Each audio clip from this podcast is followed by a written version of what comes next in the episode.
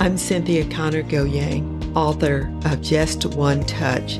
This is a call to action. Let's journey together hand in hand, body of Christ, inundated with love for our Lord, with kind brotherly love for one another, anointed with love for those whom Christ came to save, to harvest ready fields to complete God's good and perfect will for such a time as this. If you tuned in last week, you'll recall that I shared a bit about my life. I mentioned that the Lord will give you a crown of beauty instead of ashes. He most certainly did this same thing for our family. But I wanted to further that this week. I wanted to speak a little bit more concerning my father. Yes, as I mentioned, he was a very, very abusive father. But what the devil meant for our destruction, God turned around for our good. Daddy used to always march through the house. And as I mentioned before, he would rant and rave. And one of the things that was his rants was a constant, constant rat on the fact that we didn't read, that we didn't study, things of that nature. And because of that, I believe we became a very studying, reading group of children. And we became children that would sit and we would read everything before us. We would read the encyclopedia. We would read medical dictionaries and we would read all the bestseller lists that were available to us at that, in that day and age. We became avid readers. And because of this, God brought beauty from ashes. We are a story. We are a victorious people. Out of those ashes, beauty emerged. We have a doctor and nurse and operating room assistants and writers. The thing that I'm most proud of is that we are all Christians, praying, committed Christians. Yes, we can be the subject of a movie. There have been so many things that have occurred with us that are so dramatic and so amazing that you will be amazed that any of us are still standing. Yet, God took the ashes, and out of those ashes, He has created beauty. Did I forgive Daddy? Did I forgive him for all the things that he has done? Yes, I have. And I can even look back on some of the things that Daddy did, and I can still see his humanity. There was one time when I was a little girl, maybe of about five, I'm five or six, and I can remember that horrible house we lived in as I had spoken with you guys about last week. We later moved on, but that house was horrible. And in that house, we had roaches and we had mice.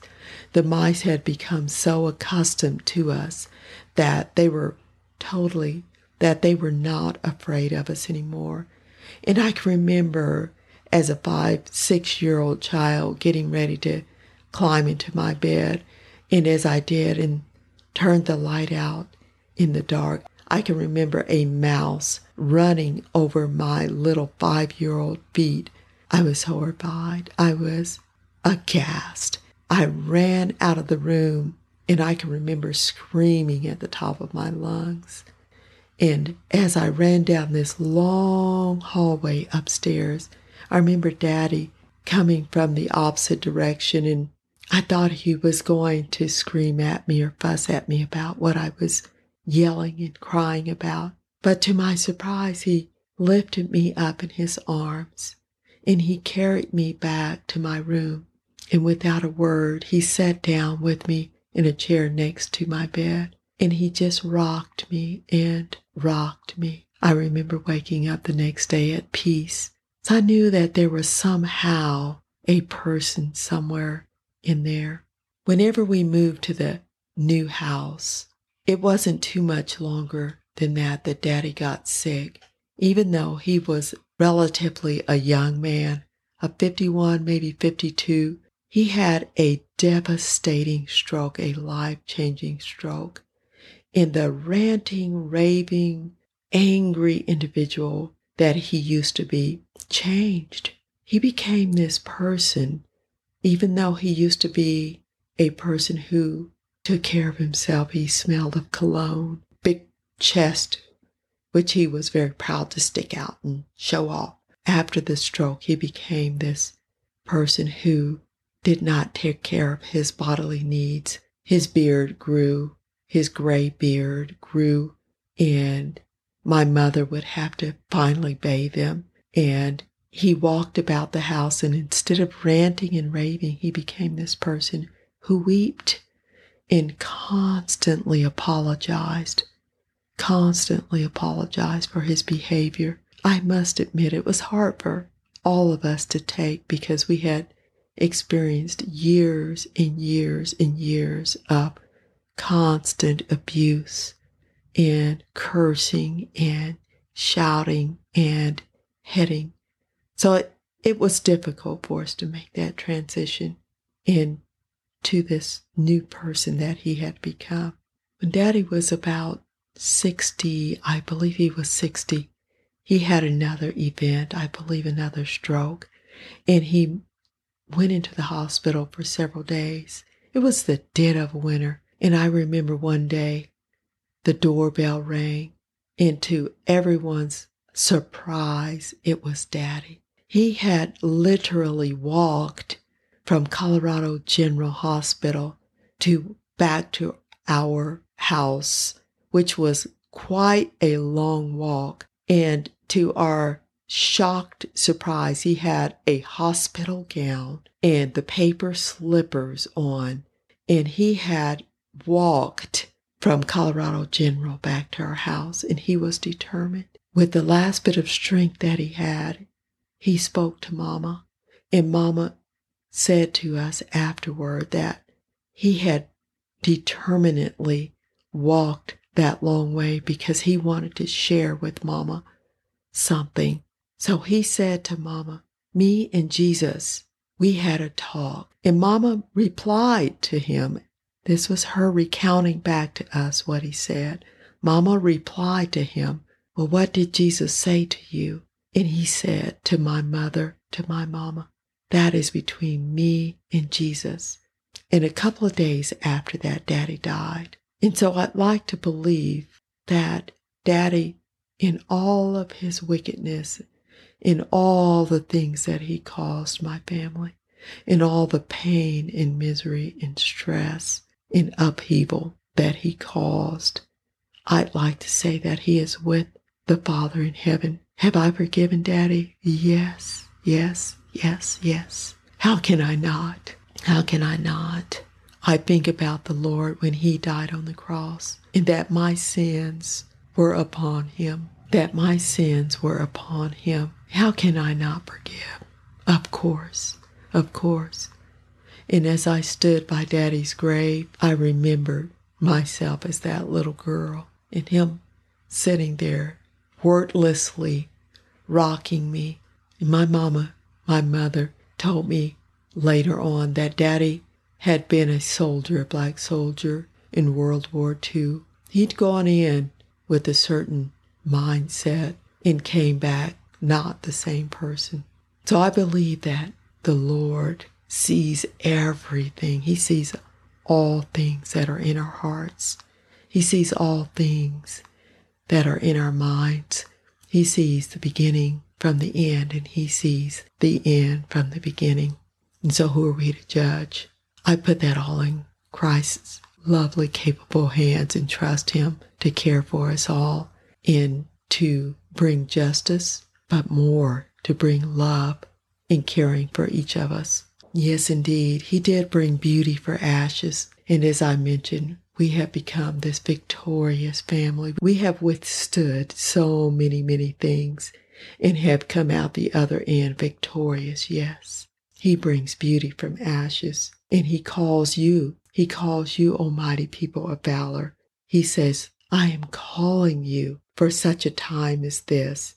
You've been redeemed, a beauty drawn up from the ashes. And he says, How beautiful on the mountain are the feet of those who bring good news, who announce peace. God is calling to you to announce, to preach the good news of his kingdom. Preach? You might be rolling your eyes at me at this point, saying, Me? Preach? Well, let's look at the definition of the word preach.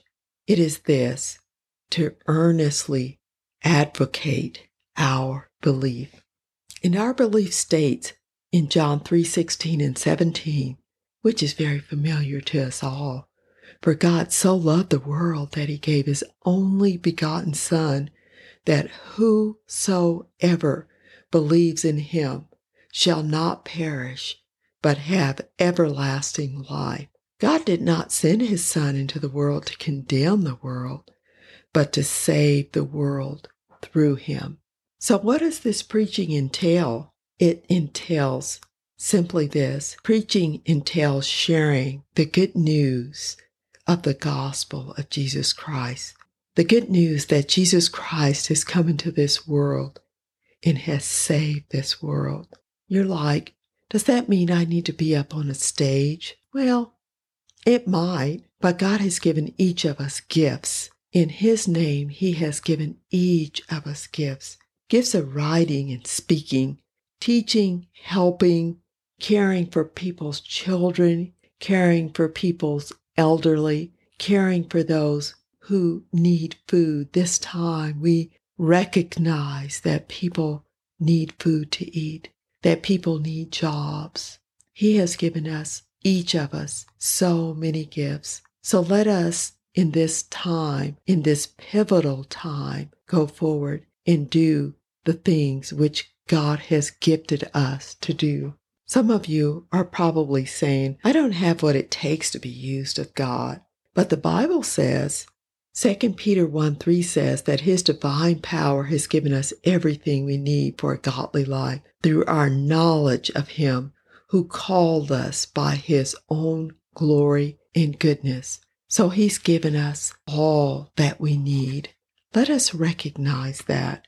The immense power that God has given all Christians is to be used in going forward in Him. So, by all means, brothers and sisters, use the special gifts that God has placed within you to go forward and to do great exploits. Spend time talking with the Lord. I'm talking about quality time. Quiet your soul and listen and seek after the Lord. Stay in the Word, stay in the Word.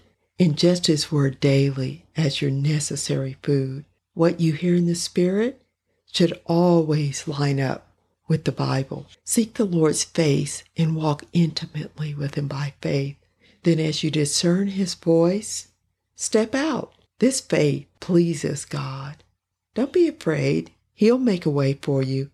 Don't run ahead of Him, but neither lag behind. Now, don't go doing some ridiculous craziness and say, God told me to do it.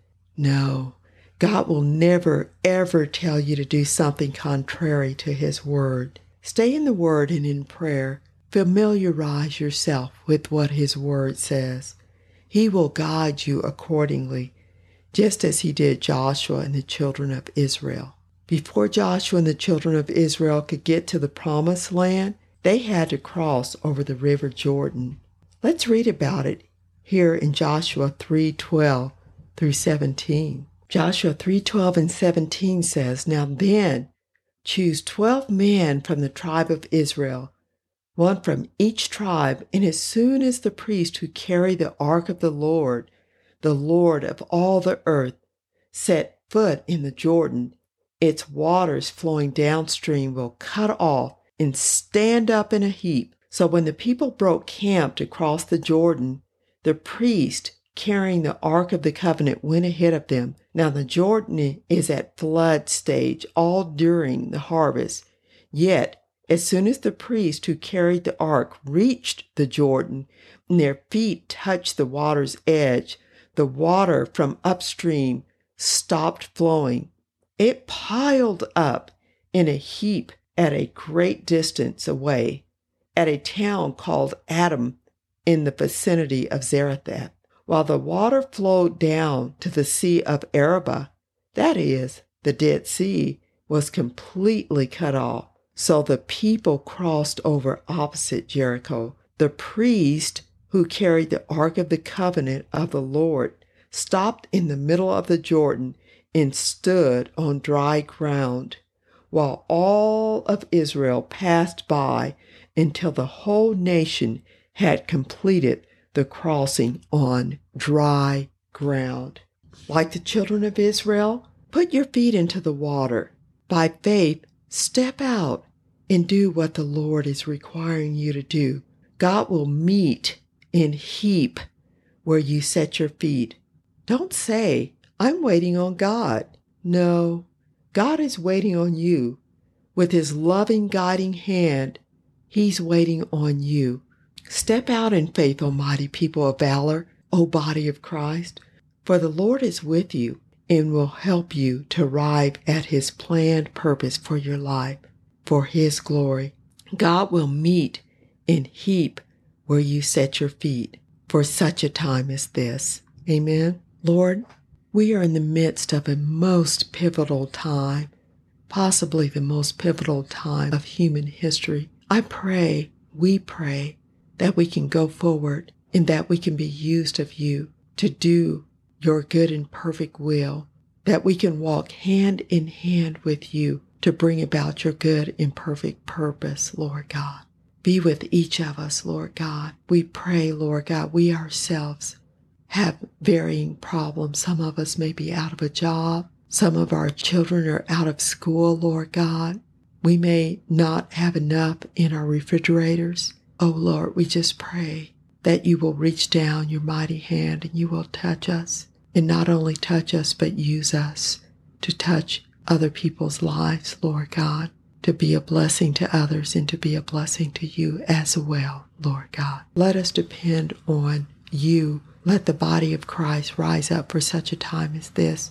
You will return for your body. You want us in this time, in this most pivotal time, to rise up and do your good and perfect will. So open our eyes, Lord God, so that we can go forward in power and do your bidding in your holiness and in your anointing. And we thank you, Father God, for that now. Give us vision, give us anointing, and we thank you, Lord God, that you have indeed created within us all the things that pertain to life and godliness. So we take a step out in faith and we go forward, each of us, and we do your good and perfect will for such a time as this. We thank you, Lord God. In Jesus Christ's name we pray. Amen. Join me next Friday, brothers and sisters, for such a time as this.